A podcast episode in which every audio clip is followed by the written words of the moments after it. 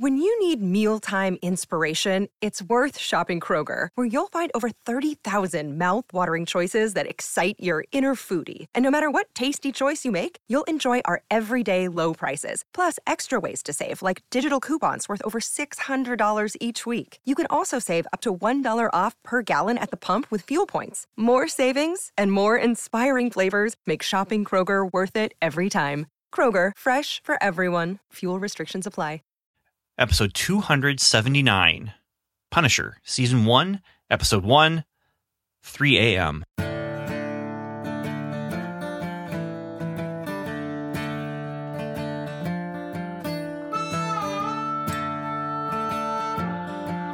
Welcome to Level 7, a podcast about Marvel's Agents of S.H.I.E.L.D. And the Marvel Cinematic Universe. It's a magical place.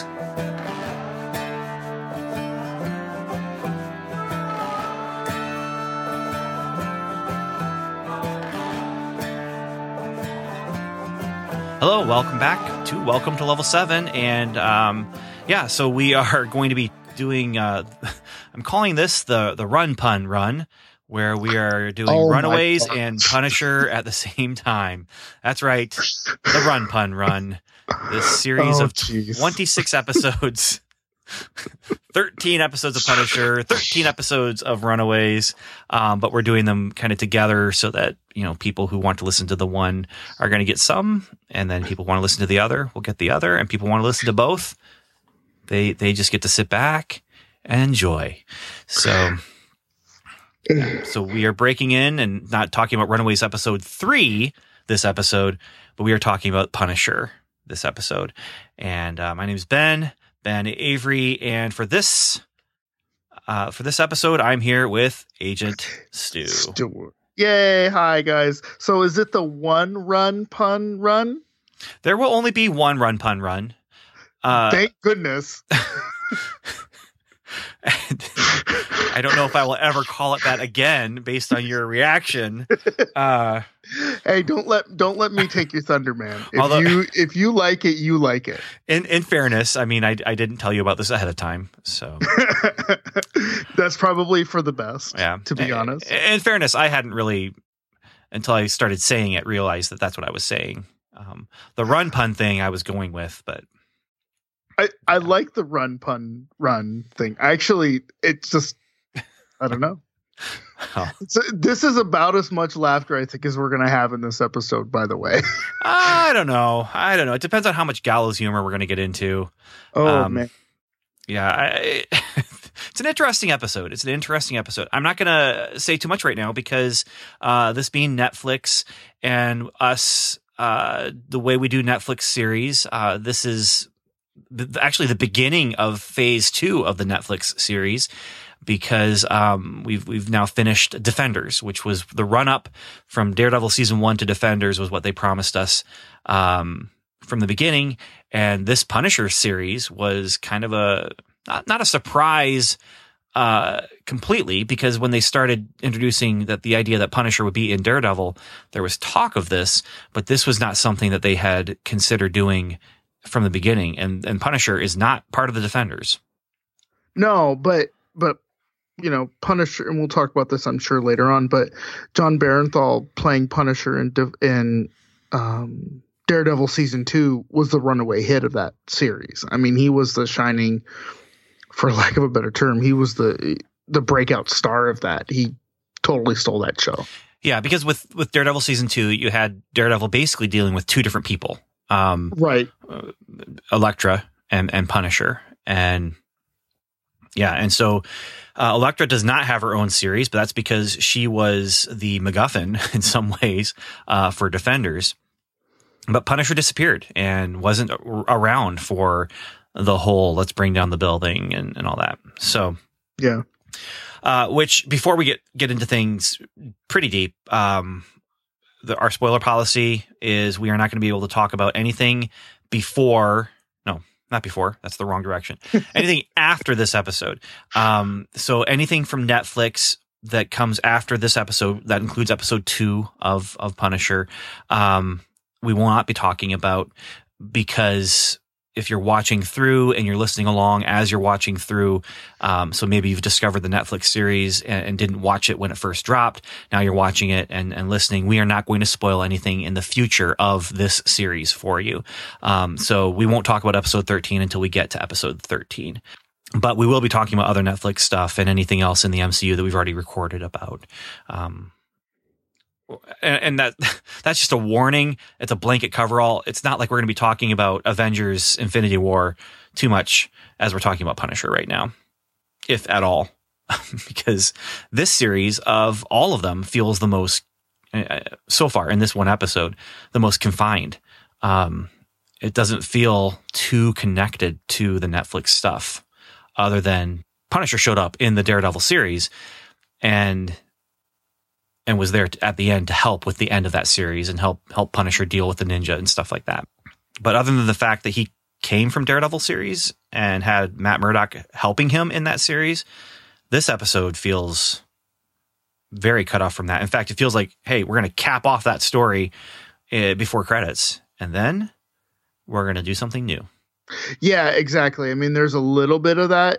The Dogs of War is in there, and um, a couple of other the gangs yeah. that he was going after. We we saw them in other things, but that's it. That's it. Done. And, and technically, Dogs of War they were uh, Agents of Shield thing too. Yeah, that's what I mean. Yeah. yeah so there is that connection um, with with the with the MCU, but um, but the first thing we want to do is, as with all other Netflix series, we call in when we first watch. And so for you, Stuart, um, I'd have to really look at the calendar to see when this actually dropped. But for you, we're talking about a, voicemail message from, I don't know, months ago. Um, At least months ago. uh, yeah, yeah. For me, uh, we're talking about a voicemail message from uh, days ago. so, At least days ago. um, and, and, that's because, and, and I kind of like this. Uh, this is new for me with Netflix, but I am watching in real time as we record. That's what mm-hmm. I'm watching, and so um, it was it was kind of nice. It was kind of nice. So I'm gonna play uh, a recorded message from me, from you, Stuart, from Samantha, and f- who is our usual co-host on on Welcome to Level Seven right now, and then from Daniel, who um, is the original co-host from Welcome to Level Seven, and I'm going to play those right now, and then we will get into talking about this episode with our current thoughts after having the opportunity to have seen it um, long ago in the past for you, but not for me.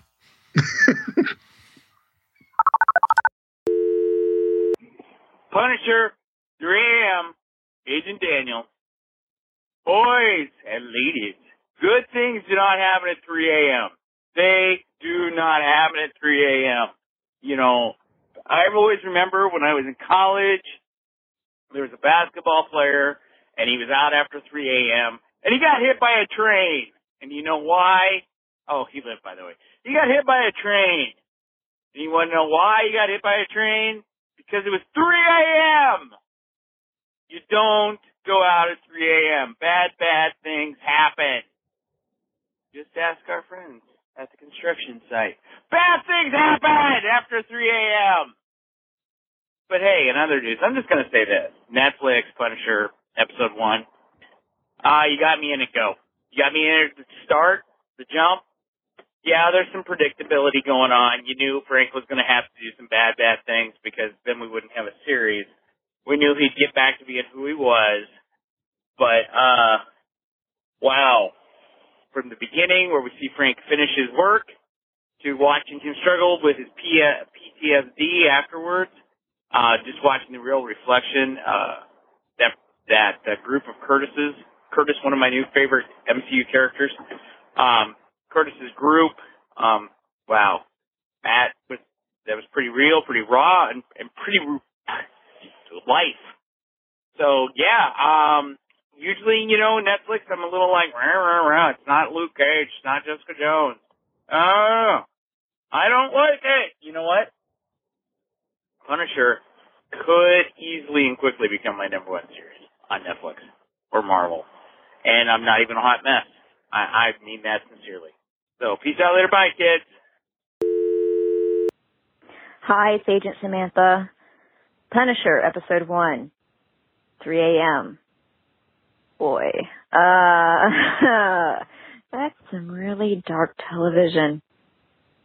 Ooh, this this has to be like the darkest place that the MCU has gone. It's just oh, just awful stuff. Uh, we were introduced to some really great characters. Um, uh, the investigator, oh my gosh, her, her name escaped my mind. The young lady. Um, I like her. I think she's cool. She's tough. Um, though I think some of the language that her boss uses is, um, interesting now that we live in a post Me Too movement society. Um, uh, Curtis loved Curtis. Uh, Donnie, I thought he was a cool kid. Made some wrong choices, got in with the wrong crowd. Um, though he's lucky that he's lucky that Frank happened to be there. And like, I don't know if I'm going to be watching this as quickly as I've watched the other Netflix series. I'm gonna I'm gonna try. I've been putting this off for months, but here I am. I've been putting it off so long that it's a couple days before the Jessica Jones season two premiere is. So, yeah. Okay, so we'll see what happens. Bye. Wow. Punisher, episode one. That was I'm tense. To quote Daniel, I'm tense. I have a feeling of tenseness in my, and uh, I don't know that I was had my eyes open the entire time when I was watching the um, uh, Punisher yields wields the hammer fight. Uh, wow. I, I'm going to.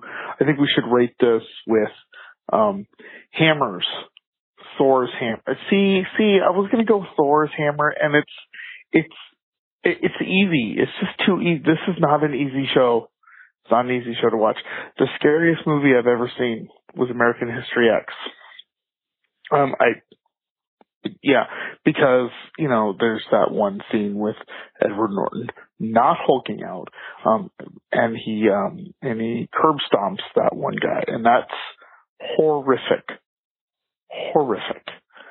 Um, this was close to that uh, this might this might overtake you. I will keep watching this. I I turned American History X off right, right at that. I was like, I can't watch any more of that.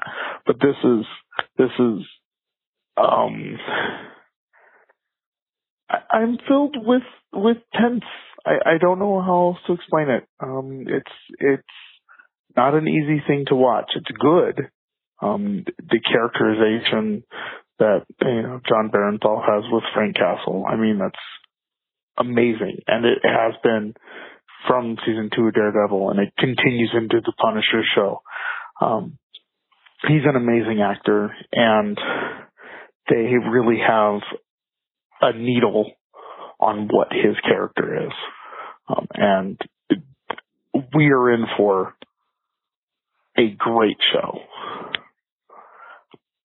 But yeah, that's that's intense. Very very intense. Um, it, yeah. Welcome back, Frank. Peace out, everybody. Hello, Ben, future Ben. This is past Ben, sitting here. Uh, I just watched Punisher episode one, and I don't know. I mean, how far in the past I exist for you right now? Uh, yeah, because you're playing catch up right now with everybody having not seen any of the stuff. Although now you've seen this episode, obviously, because I've seen it. But, um, yeah, yeah.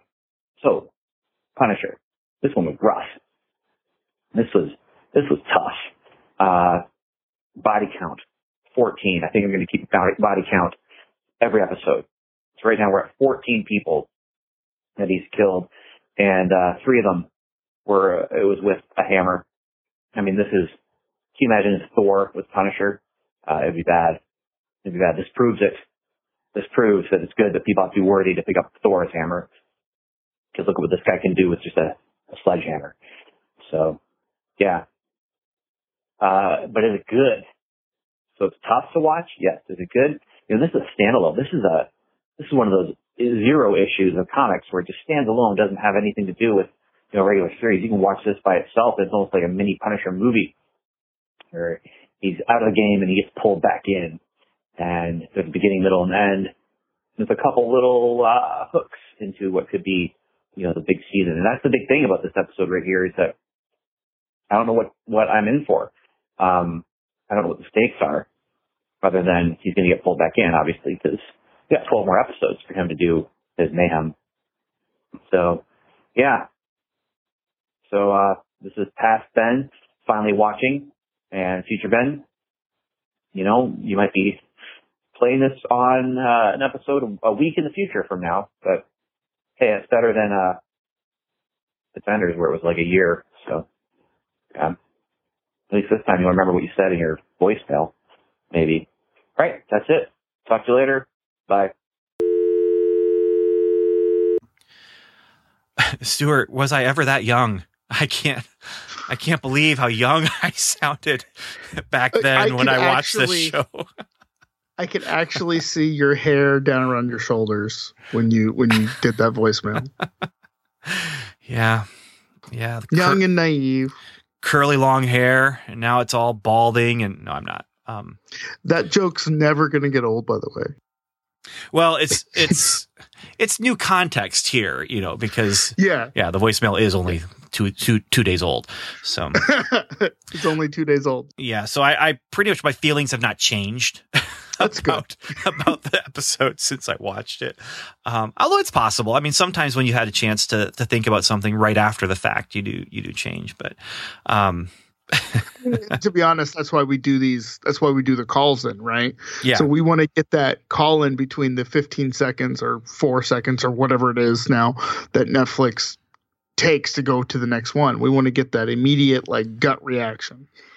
yeah, yeah. And I think mine was pretty wishy washy. So let's talk about this episode. Um, Mhm.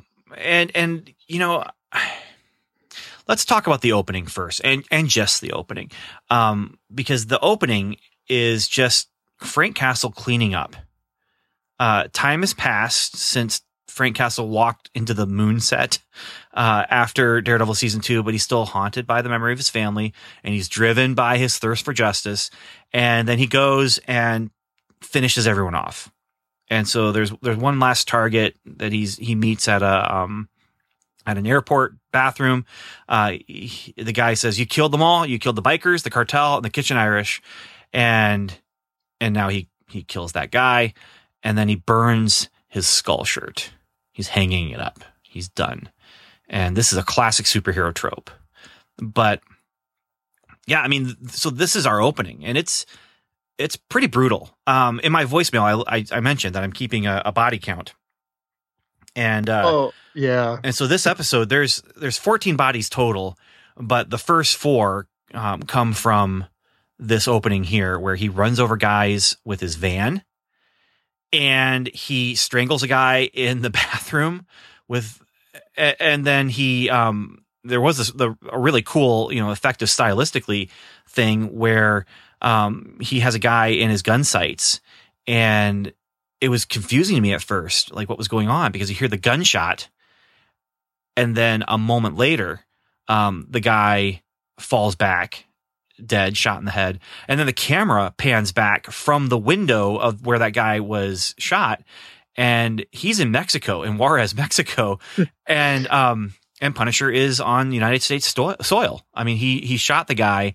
um, you know, over I don't know how many yards or is is it a mile? I don't know.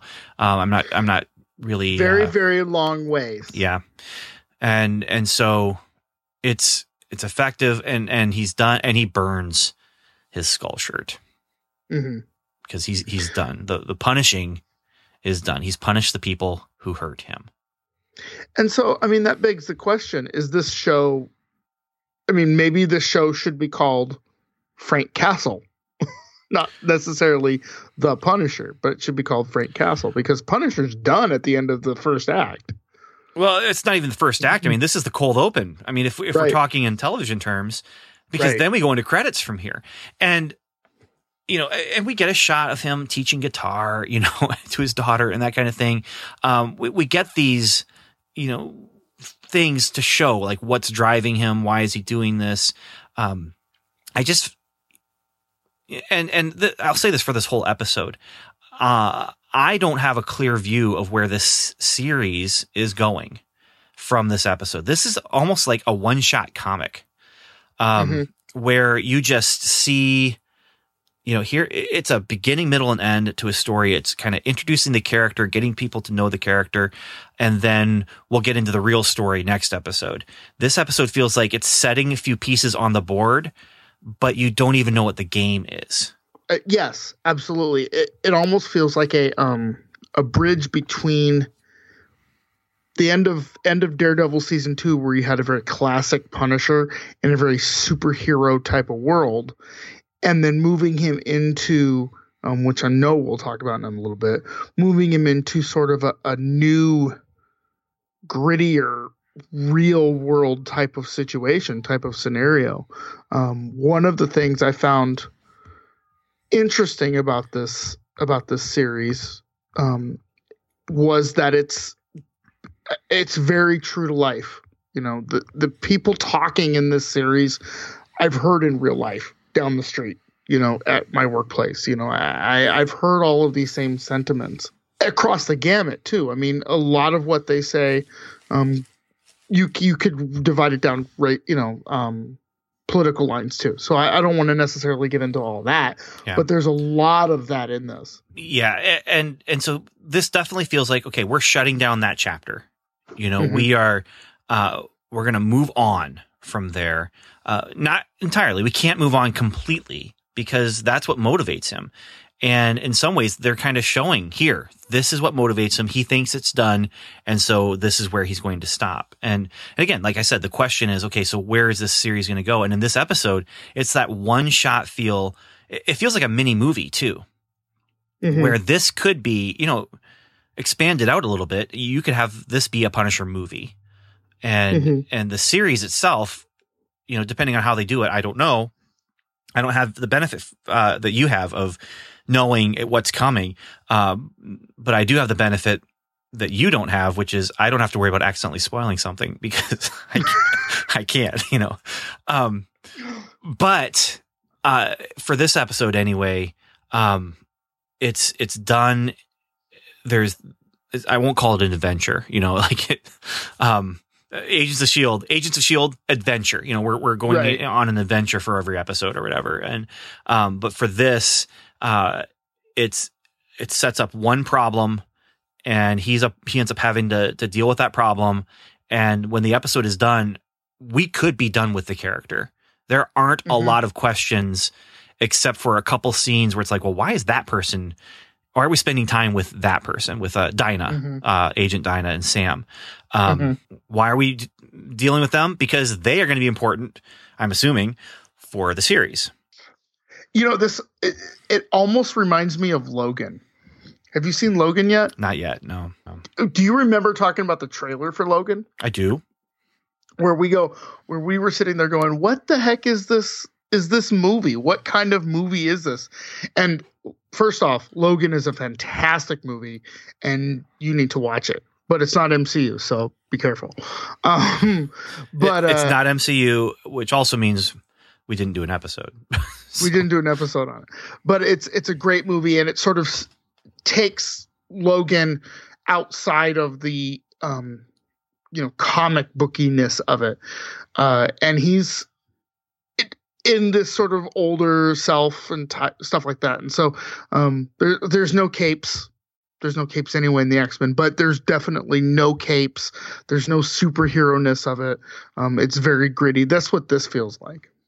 So let's talk about the, the this episode then. Um, mm-hmm. Let me let's see here. Finding my notes. Here we go. So six months later, here's the new normal. Frank is working on a construction site, tearing down walls with a hammer. Uh, and um, I'm gonna try and avoid it as much as possible, but I'm sure we are going to make some sort of joke about Thor. So just throwing it out there. Um, we got another superhero with a hammer. That's all I'm saying. Uh, he's alone and he's unresponsive to the rest of the world. He's living in a small apartment and he's fighting the memories of his life before losing his family. Uh, but the world starts pushing in. There's work site bullies, first of all. Then there's Donnie. Donnie's trying to fit in to the work site. He's a new kid. Um, he tries to fit in with Frank and talk with him, shares a sandwich and backstory with him. He's lost his parents. His dad was Marines, um, and served in the Marines, but then got killed after coming back from, from his tours of duty. But Frank pushes him away. Next, we meet a group of people in uh, group therapy for soldiers. And this is run by a guy named Carl. And Frank doesn't go to the group, although he does listen to the group. And and then he does come in and talk with Carl, who tells him the only person you're punishing now is yourself. And he's given him a book and he's there's a friendship there. There's a kinship there. And this is the one person in this episode that Frank actually will talk to and talk through things with. Um, and will also, you know, tell tell Frank how it is. We move from there to meet Dinah and Sam. They have been assigned as partners in Homeland Security. She's focused on a case that no one wants her to follow. So she changes her direction a little bit and she starts to look into Frank Castle and that whole situation with uh, Schoonover. And she wants the truth to come out because she has lost a partner when she was uh, overseas in the Middle East. Um, but no one wants her to look into how, you know, th- this partner that she's, she's lost.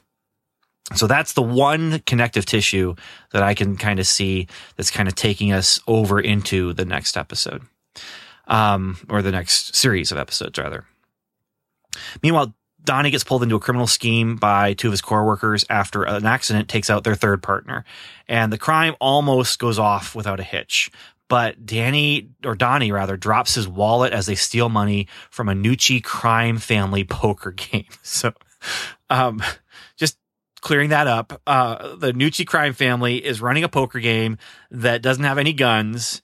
Uh, because it's very high stakes, and they don't allow guns in there. Therefore, these three yahoos are able to go in with guns and not have them put up any kind of fight as they steal the money. Danny drops his wallet. It opens up, and the Gnucci crime people are able to see who, not Danny, Donnie, who Donnie is. You And guys don't look like the Avengers at all. It wasn't quite like that, but Close Um, enough. yeah, yeah.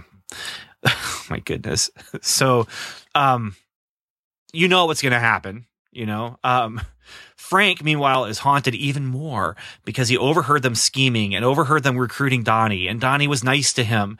And he's having, he's been having these dreams, and he has a particularly terrible nightmare about his family and his, his wife getting killed. And so he returns to the wo- work site to knock down walls with his sledgehammer. And, uh, they, by the way, the, these bullies didn't, do not like that at all because, um, by him doing that, it's free work for the, the company and people aren't going to get overtime because of that. But, uh, the coworkers come back. They are very un- unhappy with, with Donnie. Donnie promises he will not say a word and they say, you'd be stupid if you didn't. So we got to kill you. So they drop Donnie in a vat of concrete that's uh, I shouldn't say it's a vat of concrete yet because it's filling up with with concrete and they're just gonna they just throw him in there and he's gonna uh, get covered by the concrete die. No one will know he's in there and these guys will live happily ever after. No one will ever find out who they were. They'll just know who Donnie was. But because they did that and Frank is there Frank gets pulled back in and he gets pulled back in violently he kills the worksite bullies with his hammer, rescues Donnie, gives him the money that they stole with a note that he needs to leave town. Then he goes to the Gnucci's, where they are planning to find Donnie and kill his grandma as well. And he kills them all. But as he walks out, he's been caught on camera.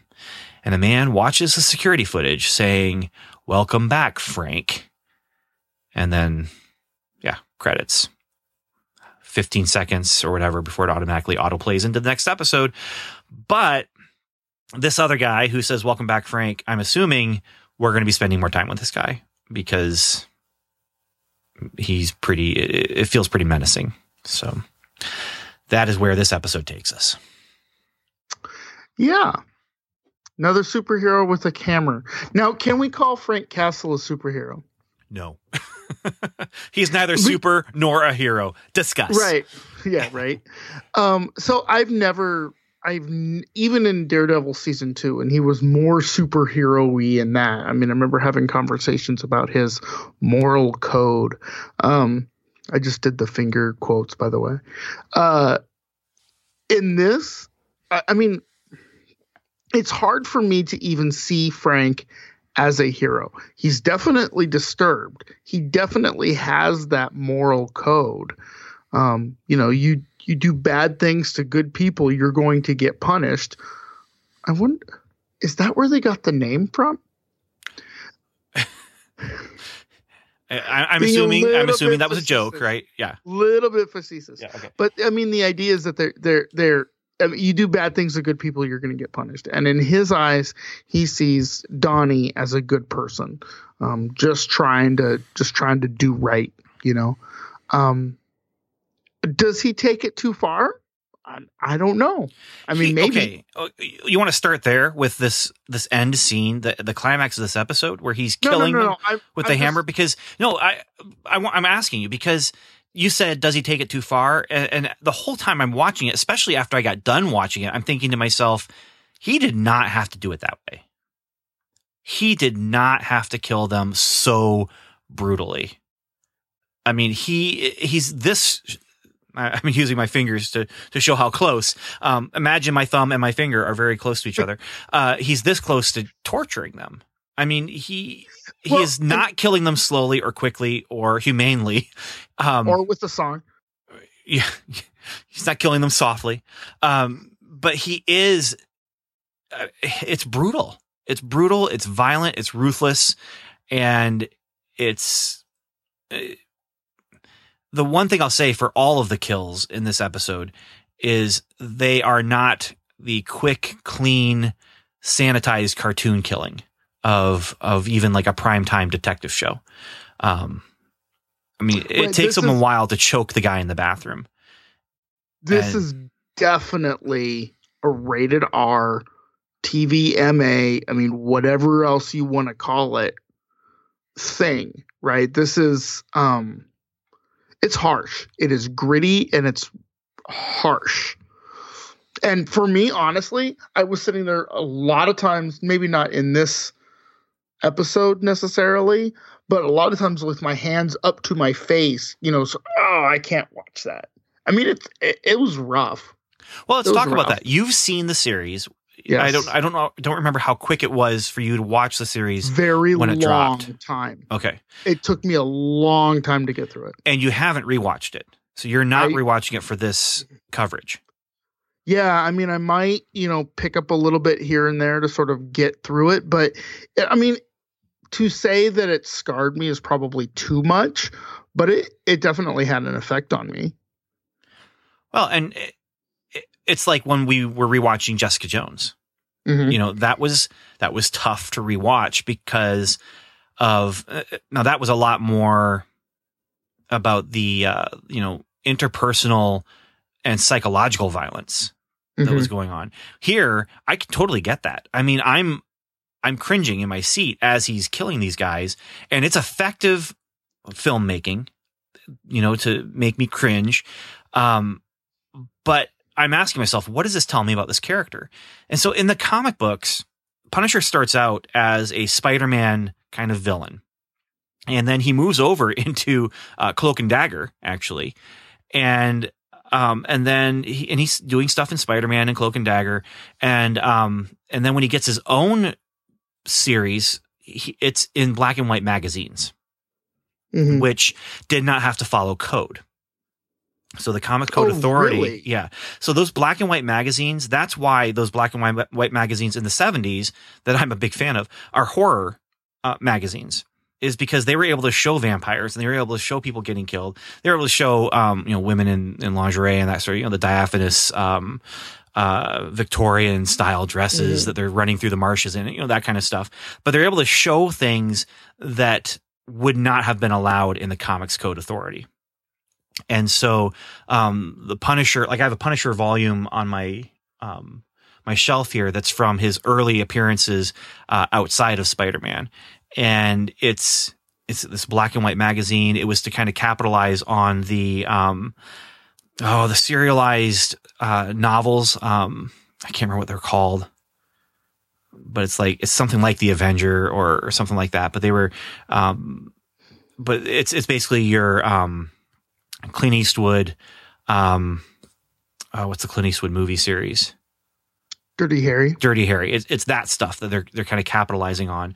In the comics, it's it's superhero-y and he's doing things uh, like he shoots up a room with dum dum bullets and so he's not actually killing them you know that kind of stuff but then in in cloak and dagger he kills some or he shoots up someone for um you know jaywalking and it's like these ridiculous like he's way taking it overboard and then you get into the more gritty um crime type of things uh in the, in the magazines and so it's still sanitized somewhat but this that we're seeing here um, kind of goes along with that kind of early Punisher where he's unhinged a little bit.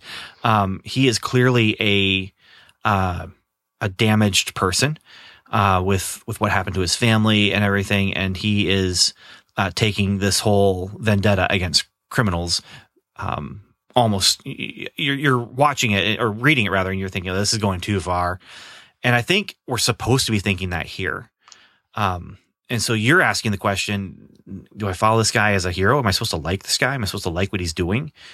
And unlike Jessica Jones, where you don't like what she's doing, but you understand, um, here you understand, but, um, I, I, don't like him for doing it. You know, I'm not, I'm not rooting for him. I, I'm rooting for Donnie to get out of there. And I'm, I'm worried about Donnie in the cement, but those guys, he is smashing them with the hammer. He is, and and they're bad guys. You know, I mean, they they portray these guys as horrible, horrible people. They want you to be clear that there are. I mean, and and Frank also walks away from them on multiple occasions, and they keep pushing him, and they keep, you know, he tries. You know, he it's almost like he's a recovering addict, right? He tries really hard to not engage. But then, you know, they pull me, you know, I leave and they pull me back in. I'm not going to do the, the voice, I promise. But, um, but yeah, you know, they, they, he keeps getting provoked and he gets to a point where he, he can no longer idly by. Well, and, and that point is when someone innocent, again, air quotes, um, mm-hmm. is, is in their sights and they are going to kill Donnie. You know? Right. I mean, and he so, he turns his back on one of them when they get hurt. Like he Right. could help this person and he doesn't. That is not what a hero does. He's not a hero. He's not intended to be a hero. We're not supposed to think he's a hero. Um, and so I, it, it, it presents this anti-hero kind of situation. Um, he's a vigilante for sure, but yeah, I'm, I'm not sure what we're supposed to feel or think about him right now. yeah. I mean, and it, I think that's on purpose. I, I think there is a, um, a, right now in television, um, there is this sort of sense with shows like Breaking Bad or Game of Thrones or The Punisher, um, to to push that to push it as far as you can go to make it realism and gritty and you're not supposed to like the hero. I mean deadwood was kind of the same way where you're not supposed to like anybody. Um, you just kind of watch breaking bad is sort of like the pinnacle i think of this where you're where you're just watching people fall into depravity right um, i couldn't finish breaking bad either uh, let's be honest well okay, I might be spoiling this. The only reason I finished watching this series was because it's the MCU. Had it not been the MCU, I probably wouldn't have passed episode one. To be completely honest. And and I, I believe that's the same sentiment that, that Samantha has given. Um, Uh, yeah. you know, and I'm I'm trying to you know I'm not forcing anybody to watch anything. You know, no, no, no, no. Don't, don't send any emails. You know, why are you making them watch things they don't like? I, I'm not. But, um, and and, and to that person who's going to send that email, I did. I'm doing this of my own, my own free will. So, so, but, it, and it's an interesting sort of um, glimpse. What's great about the MCU is that you can you can twist it and ply it and move it and fold it and bend it, and it all sort of all works together. You can have something like Thor Ragnarok, which is you know a comedy, or Guardians of the Galaxy, which is a comedy, or Ant Man, which is a comedy, and this, and they exist in quote unquote the same universe. Yeah, well, and that that is very interesting to think about. I mean, just taking this one episode here and holding it up against, yeah, that one Thor movie, you know, Thor mm-hmm. Ragnarok, and this same universe. There's both hammers. Both hammers. Yeah, yeah, yeah. Hammers. one other interesting thing is in the comics, their Punisher does go into more supernatural things. He he's died. He's come back. Uh, he he was the cosmic Ghost Rider for a while. Um, he might still be. I'm not sure, but he. I, I know he was in Civil War, and I remember a, a, scene where him and Cap sort of meet, and I think Cap sort of asks him, you know, which side are you on? And and he's like, I'm, I'm not on anybody's side, you know. And I thought that was a really interesting sort of counterpoint to that whole that whole arc. And it would have been interesting to have him you know, have some of the guys in the MCU have to sign the accords, have come to him and be like, "Why aren't you dead? Sign the accords because obviously you're some sort of superhero." and like he would just shoot General Ross in the face. so I mean, it's this. I, I don't know if I don't know if if the Punisher fits into the MCU, other than sort of making it fit into the MCU. I don't know if it fits tone. Well, it doesn't fit tone in the PG thirteen larger MCU, but absolutely. with Daredevil as a bridge between Captain America and this, mm-hmm. you know, it, it, does work. Uh, you know, in Civil War, I, I don't know if this is in the comic. Um, this might have been in the audio adaptation that I heard. Um, but um, that meeting with with Captain America is really interesting because Captain America does not approve of Frank Castle and what he does. Frank mm-hmm. Castle has a huge, huge, huge amount of respect for Captain America, though. He looks at Captain America and sees a soldier that he wishes he was. And he just can't be because that's not who he is in life. And and his life situation has created him and and built him into this Punisher. But he respects deeply Captain America and it's it's interesting, you know that that dichotomy there. I would love Jon Bernthal and Chris Evans to share the screen sometime for Punisher and Cap. I would love that. I think they would have. I mean, that would be amazing because I think they'd have so much different levels of of I mean, they're both great actors, right? And to have them play against mm-hmm. each other in those iconic roles would be would be very cool. It would be really interesting. Now, what's interesting too, you know, um, he's he unlike like what you're talking about with with Breaking Bad and and those things, he has a code. He has a moral code, and he does not lash out for his own personal gain he does not. Uh, he he's not a villain in that way. So he's not like acting out uh, evilly um, because with for evil motives.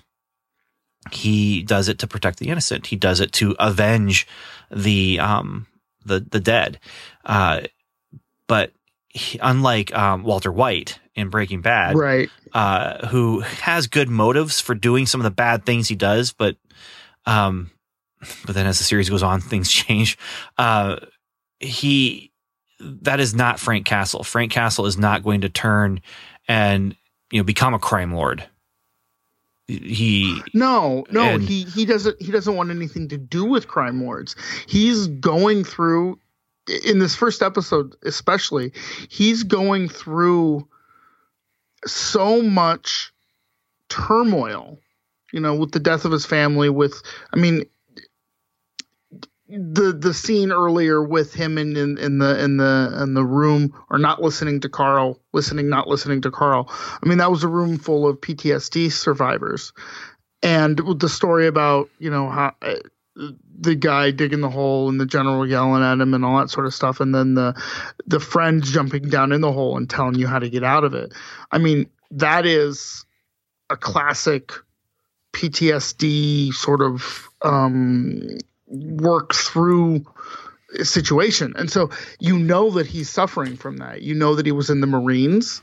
And so you know that he's suffering from that. Plus, you kill his family. Plus, you probably watched, um, you know, Daredevil season two. So you know the batch two batch. The, yeah. The, yeah.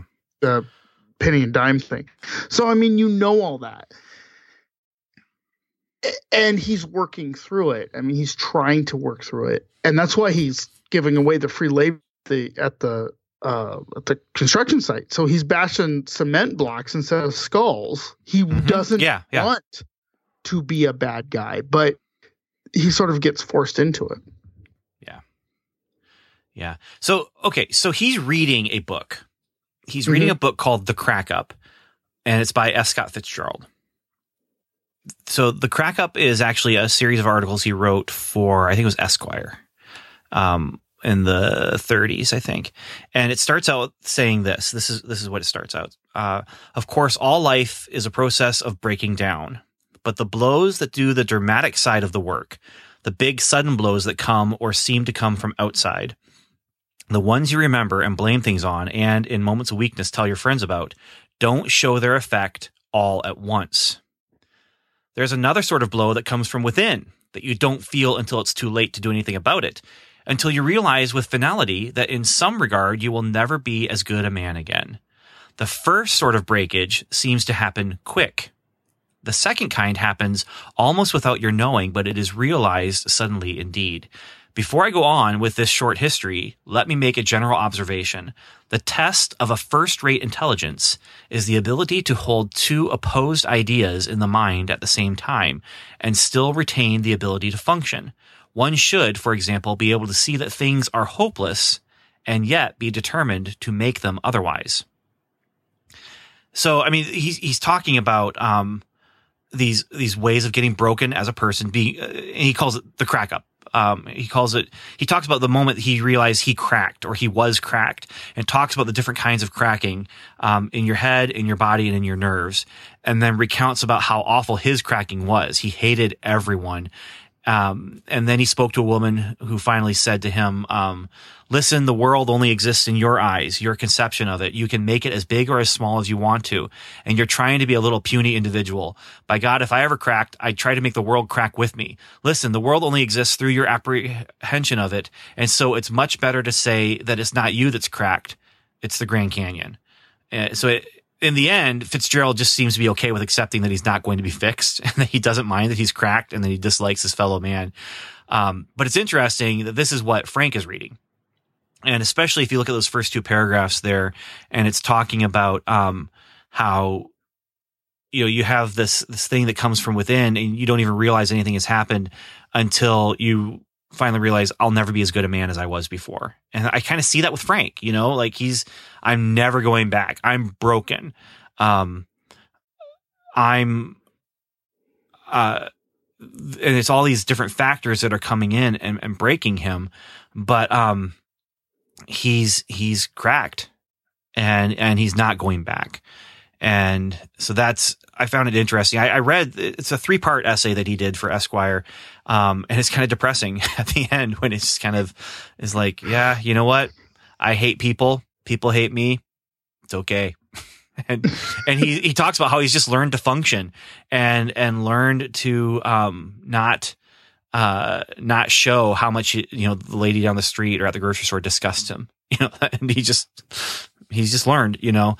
Um but yeah, so that's that that's another thing that I found kind of interesting, and um, I did not go into this episode and be like, "Oh, the crack up, I know that." So all this stuff I'm talking about right now is stuff that I did dig up and research about. It's not like knowledge that I already had just in you know in my Rolodex in my head, but yeah, Well, he, the other book he was reading is Moby Dick, yeah, yeah. and and and you know, and everybody knows Moby Dick. If hey, Star Trek reference. Yes, Here because if you haven't read the book, you can see the movie starring Patrick, Patrick Stewart, as Also- Captain Ahab.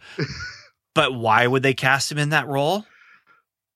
because he's going to draw a line in the sand and say this far no further. That's right, because before he did Moby Dick, he did a Star Trek movie referencing Moby Dick. Right. No, but I, I mean, whenever whenever somebody reads Moby Dick on screen, it's for a purpose. it Yeah. is it is telegraphing to you um, that uh, these this character is searching for his great white whale. I mean, his his character is searching for something. He's got um, vengeance against something, uh, and it's up to the viewer to to put those connections together. It- That's the literary thing of this. So, you know, he is making a. Uh, he does have vengeance against somebody. You know, he he doesn't know it yet. He's still uneasy about the death of his family, even though he killed all of the all the cartels. Um, But here's the thing about Moby Dick is Ahab has this irrational um, obsession with destroying the white whale, and it is that obsession. And and I will never forget. I I have I used to own the book. I don't know where it is anymore. I started reading it three times, and I just couldn't get through that whole whaling stuff at the very beginning, where it's just it's just boring details. I just couldn't do it. But what I will never forget is catching the end of Moby Dick on TV at my grandparents' house. And it this is not the, the Patrick Stewart one. This is uh I did watch the whole Patrick Stewart one later on, but this is when I was young. This is before uh, you know this is before I saw Patrick Stewart in anything. I um and so I don't remember who it was who was playing Captain Ahab, but the the thing is you are not just chasing down your white whale and trying to catch and get that vengeance and by destroying that thing it consumed you and it destroys you and in that movie um captain ahab you know he's there's sh- the whales f- swimming toward the boat and they're shooting harpoons and he ends up like attacking with a harpoon. And you see this scene where he ends up being tangled in the ropes that are wrapped around this white whale as it is still swimming around and it is jumping out of the water and he is um, tangled and and bound to that white whale as it's swimming through the water. I don't know how the book ends. Okay. Because I don't know if it actually, that's the way it happens in the book. I do know that, um, you know, emotionally and thematically, that's what happens in the book where he puts everyone in danger so he can go and get his vengeance, go and get his obsession. And then his obsession destroys him as well. And, and so that, that does bring up the, the question, okay, is that where Frank is headed? Um, now, no spoilers here. I just do know that there is a second season of Punisher. So this season, he is not going to be, you know, bound by that white whale and drown on the side of this dying whale as it swims through the ocean.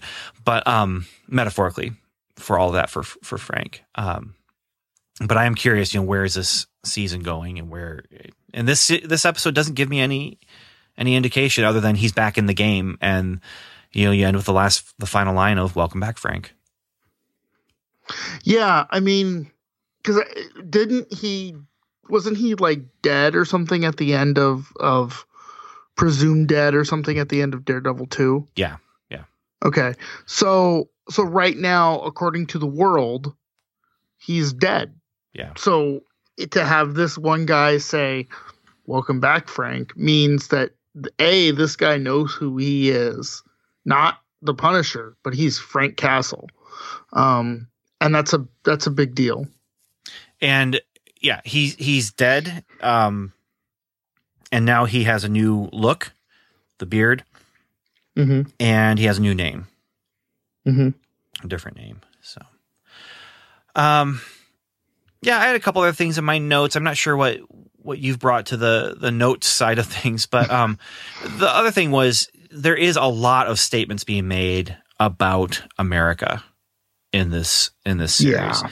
and you know it, it's interesting. I I they they definitely um they they have the the conservative crackpot who is talking about how the liberals are taking over and the system you know and there's all that then you have people just complaining about how the system is completely corrupt and then you have um it was Dinah actually I think who who talks about how the system is the best it's the it's it's it's worth fighting for so the system allowed a really bad thing to happen with the person that died earlier with her, but the system is worth fighting for even so.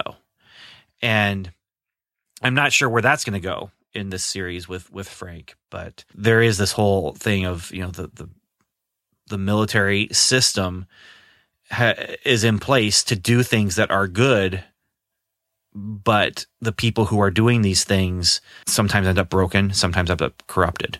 That's why Carl is doing his thing, you know, is because he's helping these guys who have been ostracized by society because of what society believes they have done. You know, it just occurred to me that um, Falcon Mm-hmm. was doing the same thing in Winter Soldier.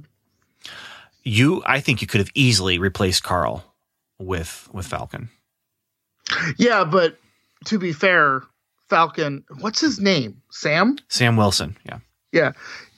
They're in DC and and he's not. Punisher's not. Frank's not. Frank's in New York. So I mean, it's not it's the Eastern Seaboard, sure. They're next door. Just a train away. They're both just by the train. ocean, so that means they're just right by right by each other. So, That's right. um, so that's Ask anybody from Portland or uh, LA. They're just like that makes. Thanks for Well, no, not Portland and LA, but Portland and and uh, and Seattle are right next to each other, right? San Diego and Los Angeles are just like it's right there. I used to make that commute uh, because I was I had an internship and and I was doing film school in Los Angeles, but then my aunt lived in San Diego, and so I'd drive, or my my cousins rather lived in San Diego, so I'd drive to visit them, and that was the worst, the worst. It still is. And hey, if you are a listener and you have to drive that commute, I I'm I got you right there, buddy. And you, I am you glad to be making that commute with you yes. and talk about Yes. the MCU with you as as you're making Yes. that commute. And if you want to if you want to call in while you're driving 4 miles an hour, do so. But make sure you use Bluetooth. You don't want to get a ticket. Yes, definitely. Okay, so anyway, um, I think the last thing that I want to bring up because we kind of talked about already how the the guys at the work site were like the worst caricature of of a humanity because they had to be to deserve what Frank ga- gave them at the end of the episode. And when I say they had to be, I mean as far as the the writers of the show had to create someone who deserved what they got and who was able to push him to come back into the into the game. I mean, you had to. Yeah, I mean, when you saw the ham, there's that one scene where they're pushing him around and they're, you know, they're threatening, they're threatening him right before the one guy gets hit or hurt. I mean, you had to want Castle to use the hammer. You had to want him to use it, not just like, oh, I hope he don't doesn't use it, but you had to be like, why aren't you picking that thing up? Let's just take care of business right now, Punisher. What's going on? Yeah. Yeah. Well, and that's almost part of the the social experiment that is this show. Is I, I wonder how much of this show is just we're going to push you to want him to do these things, and, and Right. how far can we push you, the viewer, to the point where you're rooting for him? And right and that's and that's what i found disturbing you know i wanted him to to use a hammer to kill somebody and i'm like whoa whoa just hold on there a second buddy you know i felt like i was a, a, a in the roman times with the lion pits right except they created a perfect storm. I mean, the, the writers created the situation, and this is this is Man of Steel all over again, where Right. Zack Snyder created a situation because he knew where he wanted to go. He where how do I take Superman to a point where he will snap Zod's neck? You know, and, and Right. how do I how do I do that? Well, by putting people in danger in this way, that way, and this this way, that way. And I actually go along with him for a lot of what he's doing there, putting you know, creating that moral conundrum for Superman because that's one of the things that makes for an interesting Superman story is to put him in a situation where he faces moral conundrums. He has the strength to take care of almost any kind of physical problem. It's the moral conundrums that really create interesting stories for Superman or not not the only interesting stories but but but some of them. That that's that's one way to create an interesting story for him. This show does the same thing the I mean the way it sets it all up, it creates a situation where he has to kill these guys and kill the Gnucci's to protect Donnie and Donnie's grandmother. And you know, then he gives them the stolen money. You know, he's not he doesn't care about that. Um but this Well, I- it creates that situation where he has to step in they are going to attack him and fight him and force him to he can't just scare them now No. and no. and now that he's shown his hand he has to wipe them out he has to wipe them out um he has to wipe out the Gnucci's because they know Donnie and they know who he is and he can't just give Donnie the money and then send him off on his way. He has to completely clean house. But you almost get the sense that it's like getting that um getting that hit of the drug right? He's been trying to be clean for so long by just you know focusing on other things getting his anger out somewhere else. But then when he's walking out of that building when someone says welcome back frank he's almost got this like weight lifted off his shoulders you know? It, it's almost freeing in some way where he's he's back you know? And and it's not just the guy who says he's back. It's it's his it's his whole gait it's his whole presence. The guy says he's back, but it is not just him talking to himself for the purposes of a guy, you know, who's just making conversation with himself, you know. i do that all the time don't Yeah, you yeah, well, I, I do, uh, unfortunately. But um, what it does though is it's it's a it's a thematic statement for the show. Right. Welcome back, Frank. You know, he is back into that mindset again, and I don't see it so much as that that drug um, metaphor that you're using uh, as much as him taking the hit. Although maybe it could be. I, I can I can see what you're saying. I didn't see it that way. Um, I saw it almost as the same kind of situation with the child pornographer in in Daredevil season two, where he's you know the guy is talking about I can do this, I can get you this, I can get you that, and then he says I can also get you child pornography, and I shot it myself, and it's good, and you just see on his face like I wish you wouldn't have said that because I have to take care of this now. And you have you've you've crossed the line that my moral code allows. And I remember talking about that. That yeah, I hadn't I hadn't put that together until now. But yeah, that's I mean, he's still playing with that moral code, but I think the I think the show itself, much like the comics, I'm sure, um, are dealing with different moral codes. I mean, you mentioned the the the color comics versus the black and white comics. I mean, you could definitely make the make the you know you could draw the line between this series being more closer to the black and white comics and the Daredevil series being more closer to the uh, to the color comics, where there's a little bit more superhero versus a little bit more real streets grittiness. Yeah. I, I do see what you're saying about you know the addict metaphor, uh, where it's not it, it's not like a guy you know it's not like the the alcoholic who goes to the bar and just doesn't drink. This is a guy who just is trying to live life, and people are bringing the drinks to him and like putting them under his nose.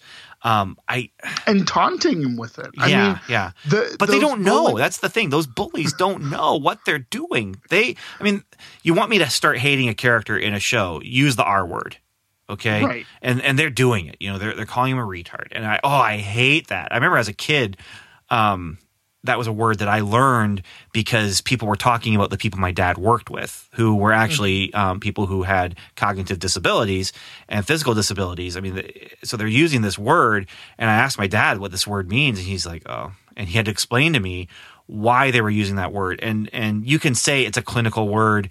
I have a friend who tried to. Um, justify it that way that it is a legitimate clinical description from the DMV uh, or whatever that uh, No, DSV. DSV, yeah, whatever the that book DMV is. a different situation there. Right, right. but um, but I'm just like, no, you're you're not using that word because you're trying to be clinical. Um, Well, when you become a doctor, you can be clinical about it. yeah, yeah. But it, it, it's not, and it's not being used that way in this situation. And most people, when they use that that word, um, you know, they're they're using it in an insulting way. Uh, oftentimes, they're not using it to actually describe someone who has a disability, uh, but they're using it to you're using a word that does describe that in a negative word to say I'm as bad as that because I did something stupid, or you're as bad as that, and and, and it shouldn't be used that way because.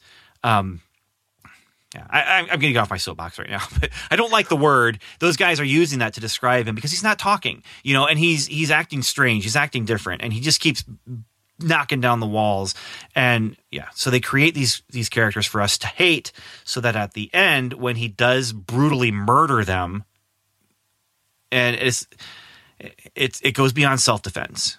You know, we are beyond self defense. We are into um, just something Well- that, that's a it's a level of brutality that that he's using that and and like you said earlier, the um the whole social experiment of the show is you want him to to eh, be pick up the hammer and you and the scene that he almost does it you're like ah why didn't you do it? And then the the last scene it's gratifying.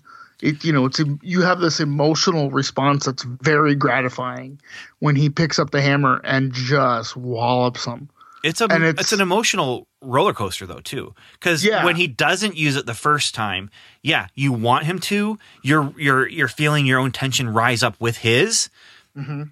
but then when he doesn't, you're like, wait, and then you're like, good job, you know, like he did it, you Right. know. And and then at the end, it's the opposite. It's okay, yeah, finally, and then, oh, that's awful. You're cringing. right and and it's a very interesting um again social experiment show type of thing to to to have to walk through. And it's it, it's it's uneasy. And i and you know i don't know everybody who's listening to this situation but i would imagine that if you forgive me i don't want to i don't want to paint everybody with the same brush but uh, it would be very difficult for me to have a conversation with someone who didn't have that sort of emotional up and down you know with this Yeah, yeah. because i think that's i think that's built into this it's playing off all of your off all of your emotions not just the ones that are the violent sinking ones Yeah. And I would say the positive that comes out of that is it is good to confront emotions. absolutely You know, it is good to confront emotions, and fiction is where we are able to safely confront conflicting emotions. And Absolutely. and so you know, in in fiction, we are confronting, yeah, uh, the this guy with the hammer, you know, and um, hopefully that's not something where in real life we are having to deal with like what's the emotional fallout here. Um, and so, but on the, on the flip side of that, and, and this is why you're not rewatching most of this. I, I'm not sure what you're going to um, go back to to to you know to watch, uh, and just partially because I'm, I'm not sure what's coming up. But um, we can also choose because it's fiction. It's it's on our screen. We can turn the screen off. In a book, we can close the book. Um, and we can choose like this journey is taking me places where I don't know if I want to go because I feel this way about it. And that's why I when there's movies that I choose not to watch, um, you know, uh, there was a movie when I was in film school actually that with I went to with my friends. I had to walk out. It was just too, um, it was too graphic Well- for me, and I was I can't handle this. I walked out. Uh, my friends walked out with me. Unfortunately, I felt really bad for them. the The good news is they all had their ticket stubs and were able to get their money back. I lost mine. I don't know how I lost mine between the ticket line and going into that theater. I lost mine. I was the only one who didn't get my money back. Do you remember what movie it was? I do. I'm not going to talk about it though, because I don't know. I don't know if it's as bad as as I remember it being. That I had to walk out, and so I don't want people to be like, eh, "Why do you, you that one?" Because I mean, now I, I talk about movies that I like, like Pan's Labyrinth, or you know, like, um, or this, you know, where I'm like, I, I Well, see, I, I will freely admit that I stopped watching Breaking Bad, and I know exactly the point where I stopped watching it. And I will tell people, yeah, I stopped watching it at this point, and they'll go, "Yep, I can totally see that." And and my wife finished it. She actually thought it was a a work of art, you know, and I can appreciate that aspect of it, but I can't I- can't put myself in those shoes. Yeah. I just couldn't. Yeah. So and I understand that too. Um, it is not for everyone, and and this this show also is not for everyone. And so it actually is kind of refreshing in some ways that um, we'll be kind of bouncing between Runaways and this, where Runaways is definitely a more light fare, you know, and it's it's In- teen much superhero drama. Yeah, but it's still pretty heavy. Yeah, but it's a different kind of heavy. I mean, We're gonna have to break it up with Captain Marvel. that'll be nice. yeah, be well, nice. yeah. Boy, I wonder if that could land on episode 300. That'd be cool if it did. oh, we could. I might. I I'm mean, not to force it, but that'd be cool. That'd be cool. Anyway, yeah, I think we're. I think it's interesting that this show exists in the same universe as Ant Man, Yep. Yeah. Um, okay. and for that, I really like it. So, yes. uh, well, that's everything I have. Um, Do we have so feedback? we do have one uh, feedback, uh, audio feedback that I'm going to play right now from Agent Michael, and and then we will close this one down. Agent Mike calling in. Punisher episode one. That was awesome. I'm totally bought in. I'm so excited. Yes. Yeah, that's about it. So um, clearly, fan of the series, Yes. or at least this And- episode. yeah i'm really interested to see how to me there's there's two different types of audiences um for well there's been a traditional type of audience for comic book movies this one to me sort of looks at a different sector of an audience um you know yeah you might there's there still might be the comic book person but this seems like a harder comic book this is a harder comic book It thing. is. It is. Um, I mean, it, it deals with death. It deals with vengeance. It deals with um, real consequences to what a vigilante um, who is going to be effective in the real world would have to do. Um, Mhm. You know, like in this situation, using the hammer. You know, so Thor uses his hammer, and we we watch it, and it's like it's cool and it's glossy, and and the only time it gets anywhere close to this kind of violence is when he's using it to throw it through, you know, the head of a dragon or whatever that creature was in, in the first Thor movie, you know, and it's gross and you're like, oh, he just threw a hammer and created a hole in that, that creature's head, you know, but, um, I mean, even in even in Infinity War, when he um see we are going to talk about Infinity War when he brings Stormbringer down and and wipes out everybody. I mean, they're all faceless monsters, right? right, right. The only time When- it's not is when he, he uses it on, on Thanos then. Hmm And, and it's a moment. And misses. yeah. Well quote unquote. But um it, it's it's a moment. And it's but yeah if you really think through like what would it be like to be hit by that hammer? Like there's there's no recovery. And then you have punisher doing this and it's like oh and you're cringing you know because um and and one thing is you tend to cringe more at a representation of something that is close to reality that you can Mhm. m- more fully relate to. And so that's why if you're watching a show where someone steps on a Lego, you know, you're you're gonna Ah, yeah, yeah. you're See, gonna right you're there. gonna cringe with it. But if you're if you're watching, you know, and Jango Fett's head gets cut off by a lightsaber, you're not cringing. You know, Mhm. because that, that's just not part of your frame of reference.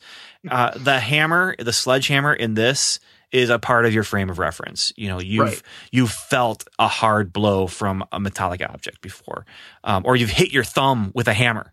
You know, like that's and and so this is okay. Let's amplify that. Mhm. Um, yeah. and and then then there's the whole throwing them into the cement thing too, where that is terrifying. well, and- and absolutely terrifying. Also, yeah, you can also see, like, you can. The headline for that is something we would could actually see. You know, bodies found in cement building or whatever. You're never going to see a headline that says the Thor, the God of Thunder, came down and smashed a bunch of guys, a bunch of monsters. You're never going to see that headline in real life. No, But- no, you're not. Uh, So- Now, now, uh, Karen might write that headline. In, Yeah, in, in but the you know that it- but It wouldn't get. It wouldn't. It would go nowhere. Well, here for us, yeah. Yes. All right. Well, uh, that is all for now. I want to thank everyone for listening. Thank you for spending time uh, talking with us about Punisher, and um, we'd like to hear from you. Uh, and um, you know, what is what is your general feelings about this? About the level of violence that we have in this in this series, or about the uh, the way that the violence affected you as you're watching it? Um, be curious to hear from you, and we'd love to play back your feedback if you call our hotline or if you send us a um, an email that includes an audio file, or you can just send us a regular email or contact us through Facebook. So. Thank you very much, everyone, for listening. We appreciate it. And Stuart, have any final words? Thanks everybody for listening and walking on this adventure with us. Can't wait to see what we do next. And I would say, as far as Punisher goes, well, been a long time since Daredevil season two, but welcome back, Frank.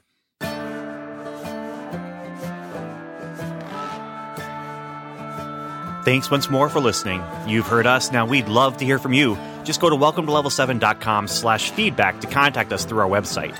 You can also leave us a voicemail by calling 1 77 55 level 7. You can also join the conversation by liking us on Facebook, facebook.com slash welcome to level 7, or by following us on Twitter, where we are level 7 pod.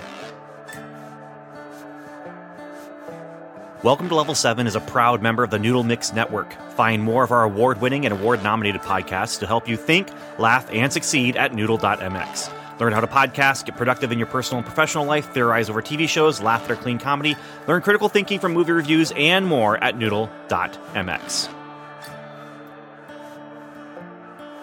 Thanks for joining us. Until next time, Godspeed.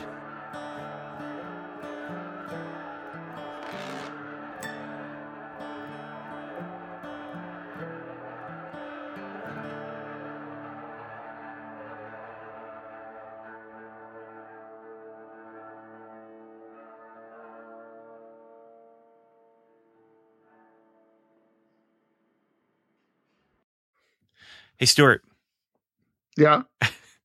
have you, have you seen Into the Spider Verse yet? No, but I saw Mary Poppins twice. What? Twice? Yeah. Oh, and I know Samantha's seen it since our last episode.